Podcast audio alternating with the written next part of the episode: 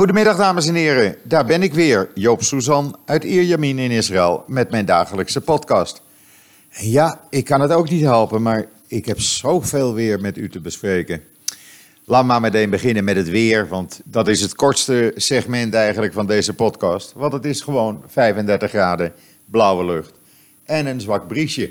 Het is nog steeds warm en de airconditioning is nog steeds aan op 25 graden bij mij in het appartement. En eh, ja, als u nieuwsgierig bent van, uh, nou, is je balkon nu uh, eindelijk klaar na zes maanden? Nee, het is nog niet klaar. Ze zijn gisteren weer komen schilderen voor de vijfde of zesde of zevende keer, ik weet het niet eens meer. En ja, weer een laag verf erover gedaan, want ze gebruiken een soort waterverf, denk ik. En de ramen zitten er ook, het glas zit er ook nog niet in bij de, bij de balustrade. Dus nee, men is nog niet klaar en ik heb nog geen uh, vrachtwagen met glas gezien of gehoord. Dus hopelijk voor het eind van deze maand, voordat de Joodse feestdagen beginnen. En dan hebben, hebben ze er zeven maanden over gedaan om 70 balkons uh, van uh, te vergroten. Maar goed, het is het wachten waard. Ik kan het wel gebruiken. Maar de hond mag er niet op, want uh, ja, als hij uh, eventjes een spurtje neemt, dan uh, ligt hij beneden. Dat wil ik ook weer niet. En dan iets heel leuks. Ik, werd, ik kreeg een WhatsAppje vanmorgen, eind van de ochtend, van Aaron en Arthur. Dat zei mij eerst niets, maar daar schreven ze bij van beste Joop.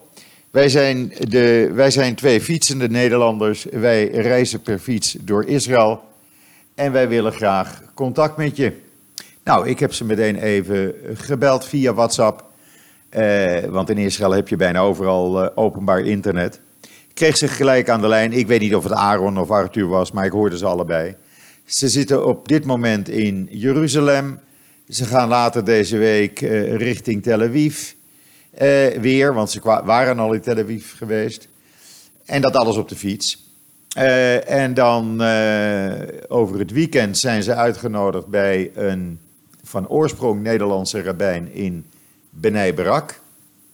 En dan zondag ontmoet ik ze aan het eind van de dag en ga ik een, uh, ja, een, uh, een podcast-interview met ze doen. En ik zal wat foto's op JoodsNL zetten dan. Maar ik vind dit enig, ik vind dit echt heel leuk. En uh, ze zijn van plan ook nog naar het noorden te gaan. Ik heb ze al gezegd, dan zal ik zorgen dat jullie een slaapplek hebben in de kibbutz van mijn broer in Beta Emek. Die weet dat nog niet, maar die zal ik dan vanavond bellen. Dus zeg het hem nog niet, mocht u hem kennen. En dan uh, joods.nl, want joods.nl is echt de bron voor uw nieuws uit Israël en de Joodse wereld daaromheen. En of dat nou Nederland of Amerika is. Zodra er belangrijk nieuws is, staat het op joods.nl. En dat blijken tienduizenden mensen dagelijks uh, te vinden, waar wij uh, natuurlijk eh, erg blij mee zijn. Want daar doen we het voor, om u het nieuws te geven zoals het gebeurt en niet gekleurd. Uh, in Warschau zijn over het weekend uh, een paar Joodse of Israëlische studenten ernstig mishandeld door een groep Arabisch sprekende jonge mannen. Uh, zij zijn voor een uitwisselingsprogramma voor één semester als studenten in Warschau studeren daar, gingen uit naar een nachtclub. Bij het verlaten van de nachtclub werden ze aangevallen uh, door die Arabieren, zeg maar, met boksbeugels. En nou ja, als u de foto's ziet, het is verschrikkelijk. Op joods.nl kunt u het zien. Tot bloedens toe. En dan ook op joods.nl, uh, eh, gewelddadige BDS-activisten. Die vonden het nodig om bezoekers van een Israëlisch filmfestival in Berlijn aan te vallen. Twee vrouwen zijn gewond geraakt door een groep van 10 tot 12 BDS-activisten. Uh, uh, die uh, renden het podium op, gingen een discussie verstoren en gingen erop losslaan. ik vind dat die gasten zo gauw mogelijk achter slot en grendel moeten, want dit is, dat loopt de spuigaten uit. En dan het Designmuseum in Den Bosch, die verdedigt zich tegen de, uh, of voor de nazi-tentoonstelling uh, die zij uh, gisteren hebben geopend. Die gaat vijf maanden duren en de tentoonstelling heet Design in het Derde Rijk. En in het Designmuseum wordt dus ja, van alles tentoongesteld wat met de nazi's te maken heeft. Volkswagen Kever, u weet wel, gejat van een Duitse ontwerper. Uh, en door Hitler aan uh, meneer Porsche gegeven, die daar de kever uit heeft gebouwd. foto's van de Olympische Spelen uit 1936, films van de nazi-regisseur Riefenstahl swastika's, sculptuurs van favoriete artiesten van Adolf Hitler. Nou ja, van alles en nog wat eigenlijk is daar te zien. Ik weet niet of dat nou echt zo nodig is. Uh, en, en, en ja, het museum zelf is, uh, heeft gezegd, alles staat onder verscherpt toezicht te staan. In plaats van één of twee staan er vier tot vijf supposten in elke zaal. Je mag ook geen foto's nemen, je mag een videoopname, videoopname maken, niks mag. Eh, omdat men bang is dat eh, de tentoonstelling verstoord gaat worden. Ja, een heleboel mensen zullen zeggen van ja, het is geschiedenis en daar mag je best een beeld van geven.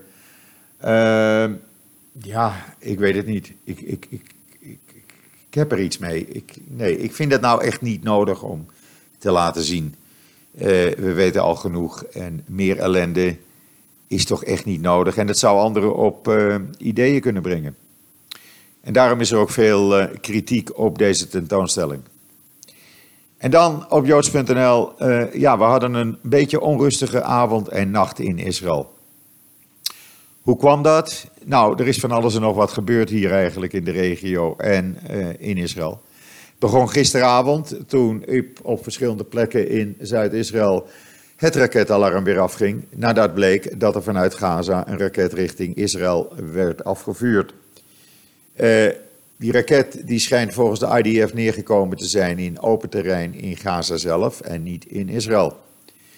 Het is opvallend eigenlijk, hoor, dat vind ik dan weer, dat er vanuit Gaza een raket wordt afgevuurd op het moment dat er een delegatie uit Egypte is om te proberen de zaak uh, rustig te houden daar. Die zijn gisteren op hort en uh, sprong daar naartoe gegaan, want die willen niet dat het uit de hand loopt. En die escalatie kan zomaar gebeuren als Hamas en consorten door blijven gaan.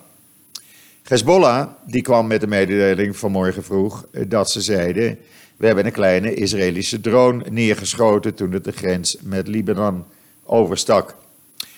Eh, IDF, ja, die geeft er eigenlijk weinig commentaar over. Het zou best kunnen, er zijn van die hele kleine drones uh, die foto's maken, et cetera. Niets bijzonders. En dan vonden er uh, weer drie geheimzinnige explosies plaats in een militaire basis van het Popular Mobilization Force in, op de grens tussen Syrië, en Irak. En die basis die is de afgelopen weken al een paar keer aangevallen, waarvan men zegt dat is Israël samen met Amerika die dat doet, omdat die basis een belangrijke basis is of moet worden voor Iran. Er zouden 18 mensen bij die aanval vannacht zijn omgekomen. Uh, voor de rest is er in Israël weinig over bekend. Ook op uh, joods.nl aan het eind van de ochtend kwam de IDF met de mededeling dat pro-Iraanse, een pro-Iraanse militie vanuit Syrië richting eh, Israël een paar raketten had afgevuurd. Die raketten zijn neergekomen in de Golan, aan de Syrische zijde. Uh, en werden afgevuurd volgens de IDF door het buitenwijk van Damascus. Uh, en zij weten het zeker, de IDF, het is een door Iran gesteunde militia. Uh, en die militia die zou onder bevel staan van de Quds Force van de revolutionaire garde van Iran. Ja, ik hoop niet dat het gaat escaleren, want ja, dan, dan, dan heb je zo'n oorlog natuurlijk. Dus ik hoop dat dat voorlopig even hierbij blijft. Laten we het hopen. in een verklaring heeft de IDF wel gezegd dat het het Syrische regime verantwoordelijk houdt voor elke actie die plaatsvindt in en vanuit Syrië richting Israël. En de Arabisch sprekende IDF-woordvoerder die waarschuwde het regime van meneer Assad dat het de prijs tussen aanhalingstekens zou betalen voor het toestaan van Iran om zijn helpers uh, Syrië te laten gebruiken als basis voor operaties tegen Israël. En dan op joods.nl het mooie verhaal van een Joodse stichting, de Jewish Foundation for the Righteous. Die uh, eren jo uh, Polen die in, tijdens de Tweede Wereldoorlog Joden hebben gered van de gaskamer. En dat gaat onder de Joodse of de Hebreeuwse noemer Hakarat Hatov, oftewel dankbaarheid. Uh, en er werd nu afgelopen zondag een groep Poolse ouderen die vele Joden van de vernietigingskampen hebben gered. Die werden geëerd. De meeste kwamen in rolstoel. Sommigen kwamen met hun al wat oudere kinderen en kleinkinderen. En die mensen krijgen hulp in allerlei vorm van die Amerikaans-Joodse organisaties. Want zoals de vicepresident van die uh, Jewish Foundation zei: uh, Ik dank u voor uw nobele daden zoveel jaren geleden. Want toen de meeste hun Joodse buren de rug toekeerden, deed u dat niet. U zult altijd worden herinnerd in onze gebeden. Want u hebt niet alleen een Joodse persoon 75 jaar geleden gered. U hebt het mogelijk daardoor gemaakt om generaties te laten geboren worden. En zo besteedt men jaarlijks 1,1 miljoen dollar aan rechtstreekse financiële steun aan deze Poolse helden. En dan, ja, er is geen geld meer, kunt u op joods.nl lezen, bij het ministerie van Buitenlandse Zaken. Als u mij een beetje volgt op Twitter en ook op joods.nl, dan weet u, ik heb daar al vaker over geschreven, een paar dagen geleden nog dat, Joodse, of dat Israëlische diplomaten in het buitenland amper geld hebben. Salarissen zijn onder het minimum in Israël. En uh, nu heeft Buitenlandse Zaken geen uh, geld. En zij stoppen dus alle diplomatieke activiteiten per direct. Nou, dat is aangekomen in, uh, bij Netanyahu en meneer Calon van Financiën. Want die zijn meteen aan het vergaderen gegaan en hebben een soort tussenoplossing gevonden, zeggen ze, waarin een, uh, een klein bedrag aan buitenlandse zaken wordt gegeven. Om in ieder geval ja, wat te kunnen doen diplomatiek, op diplomatiek gebied tijdens bijvoorbeeld de algemene vergadering van de Verenigde Naties. want dat het helemaal verlamd zou zijn, het diplomatieke werk, dat zou een ramp zijn voor Israël. Maar ja, dat is al jaren zo en er wordt gewoon niet geluisterd naar de klachten van de diplomaten van Israël in het buitenland. En dan is het IDF gestart met een grote oefening. U kunt dat lezen op joods.nl. Een grootschalige oefening die tot woensdag duurt en die een oorlog simuleert in uh, het noorden van Israël met Hezbollah en andere pro-Iraanse strijdkrachten. De oefening heet in het Hebreeuws Even Harosha oftewel de hoeksteen. En zal grotendeels gericht zijn op de prestaties van hogere officieren en hun stafleden. Eh, en niet zozeer op gevechtstactieken en manoeuvres. Het doel is, zegt de IDF, het verbeteren van de prestaties van de generale staf en de verschillende hoofdkwartieren in tijden van oorlog. Er wordt deelgenomen door commando-eenheden van de luchtmacht, marine, grondtroepen, inlichtingen, logistiek, communicatie en de cyber cybereenheden van het leger. Uh, heel interessant als u dat verhaal leest. En dan op joods.nl. Alweer. Abbas verhoogt opnieuw salarissen voor makers van. Uh, voor, voor terroristen, laat ik het zo zeggen. En nu uh, zijn de salarissen verhoogd voor de twee mannen die de zelfmoordgordels hebben gemaakt waarmee 16 mensen in 2003 bij twee aanslagen in totaal werden vermoord. Die mensen krijgen nu een salaris, ja schrikt u niet, van 1798 euro schoon aan de haak per maand. Daar betaalt Abbas het salaris. Uh, en die mensen die, uh, ja, die, hebben dus, die zitten nog steeds in de gevangenis. En er is een Palestijnse wet die luidt dat als je eenmaal 15 jaar hebt vastgezeten, dan wordt je salaris automatisch verhoogd. Nou, deze mensen zijn in juli en augustus 2004 opgepakt en daarna berecht en vastgezet. En kregen de afgelopen jaar 1541 euro per maand. En dat is dus nu 1798 euro per maand geworden. U ziet, uh, voor Abbas maakt het niet uit wat je doet. Terreur wordt beloond door hem. En ook al hebben zijn eigen mensen amper uh, te eten, dat maakt niet uit. Terroristen moet je belonen. Uh, u kunt het hele verhaal lezen op joods.nl, want er staat nog veel meer in. Uh, bijvoorbeeld over massamoordenaar Ibrahim Hamed. Die heeft 45, 54 keer levenslang uitgezet, zit hij uit. Voor het plannen van verschillende terreuraanslagen en uitvoeren daarvan waarbij 64, 54 onschuldige Israëli's zijn vermoord. Deze man heeft totaal al een salaris opgestreken van 834.443 euro. En dat gaat maar gewoon door. Dat gaat maar gewoon door en iedereen kijkt daarbij en doet niets. En de EU die vindt het allemaal goed, zeg ik dan.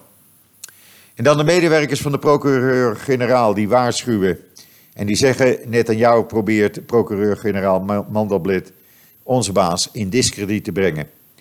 Want, zeggen zij, hij probeert dat te doen voorafgaand aan de hoorzittingen op 2 en 3 oktober in verband met de aanklachten die tegen Netanyahu zijn ingediend voor fraude. Die hoorzittingen vinden eerst plaats voordat de definitieve aanklachten worden vastgesteld en de zittingsdatum worden bekendgemaakt. Uh, met de camerawet, uh, zeggen die medewerkers van de procureur-generaal, richt Netanyahu zich namelijk opzettelijk tegen de procureur-generaal en zoekt een conflict met hem. Uh, omdat hij weet dat de procureur-generaal tegen een dergelijke wet op zo korte termijn is.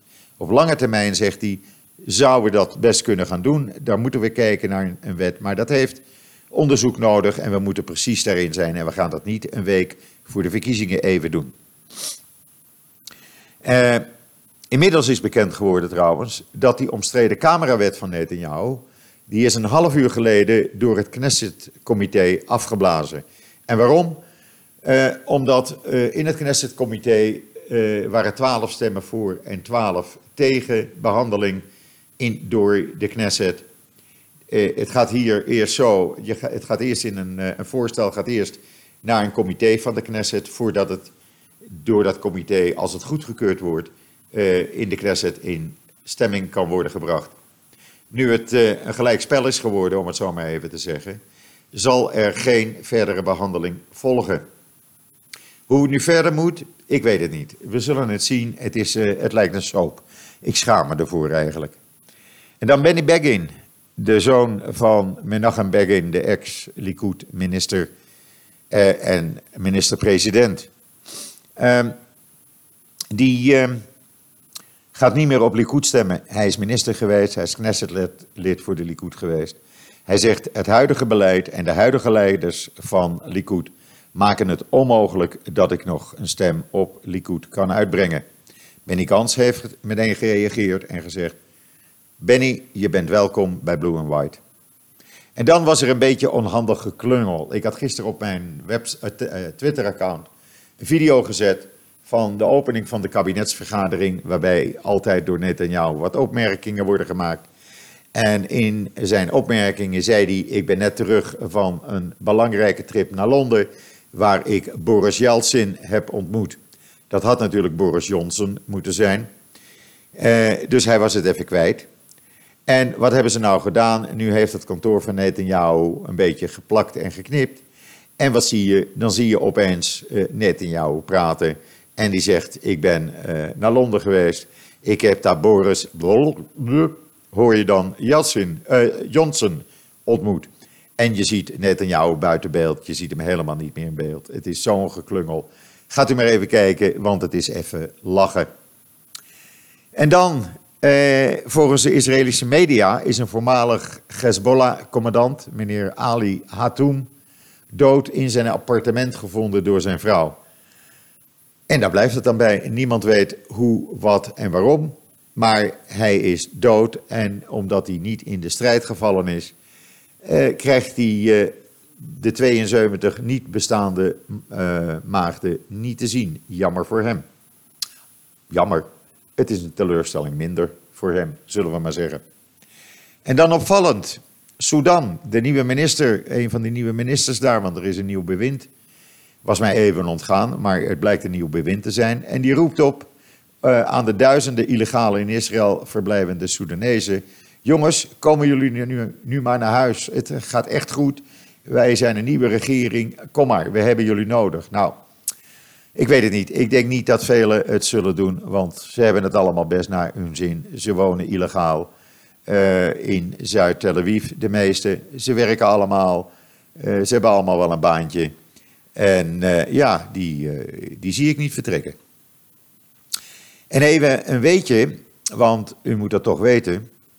Uh, er wordt altijd gesproken, vooral in ne uh, Nederlandse media zie ik dat regelmatig, dat uh, de niet bestaande Palestijnse staat zo democratisch is. Nou, ze zijn zo democratisch, het is maar dat u het weet, maar sinds 2006, ja goed, u hoort mij goed zeggen, sinds 2006 zijn er helemaal geen verkiezingen geweest. Dat is dus al 13 jaar. En de bevolking zelf, die, uh, ja, die vindt dat niks. Die, die willen gewoon verkiezingen. Ze willen van Abbas af. Maar Abbas weet, als er verkiezingen zijn, ben ik mijn baantje kwijt. Ik ben dan wel in de 80, maar ik kan nog steeds lekker mijn zakken vullen. Dus laat mij nog maar even op deze plek zitten. Kan ik nog een villa bouwen voor een van mijn kleinkinderen. En dan, uh, ja, dat kost allemaal niks, want het geld komt vanzelf vanuit Brussel.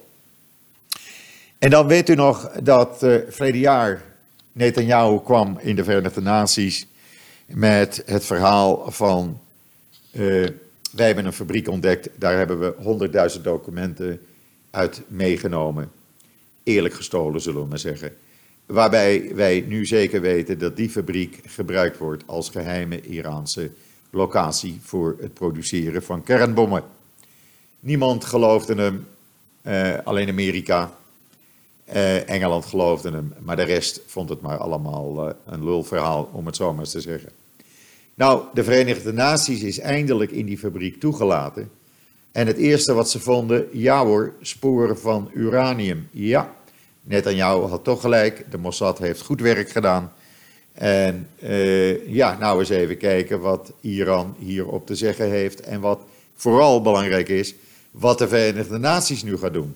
Laten ze het hierbij, zeggen ze gewoon: oké, we hebben het gevonden. En ach, Ayatollah, ga je gang maar. Wij zullen jullie niks in de weg leggen. Of wordt er nu echt krachtig opgetreden? Want daar ontbreekt het gewoon aan. Maar goed, niemand die het weet.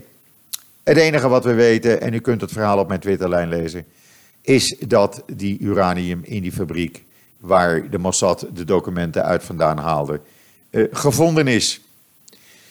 Goed, dan zit ik tegen het einde alweer van deze podcast, bijna 25 minuten. Ja, ik verbaas me er elke keer over.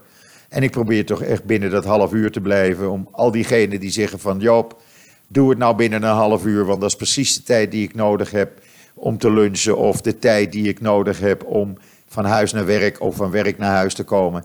Hou dat nou binnen een half uur. Nou, ik hou me daar graag aan. De klant is koning natuurlijk. Dus ook nu blijven we binnen dat half uur en kan iedereen uh, ja, uh, uh, de podcast afluisteren.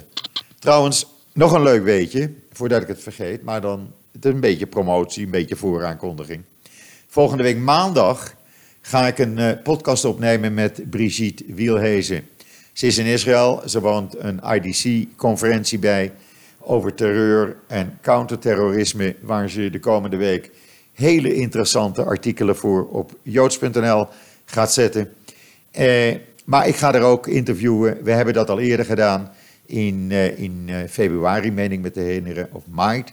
En dat was heel gezellig en daar hebben duizenden mensen van genoten, bleek achteraf. Dus ja, dat wordt een leuke podcast. Weet niet of die binnen een half uur blijft, maar hou er vast rekening mee. Op zondag hebben we de twee fietsende Nederlanders Aaron en Arthur die door Israël fietsen in de podcast. Eh, dat wordt een extra podcast. Dus u krijgt uh, twee podcasts voor één keer. Uh, en op maandag heb ik Brigitte Wielhezen met haar verhaal. En dat wordt eh, ook heel gezellig en ook heel leuk. Dan was dit weer de podcast voor vandaag. Voor vandaag 9 september alweer 2019.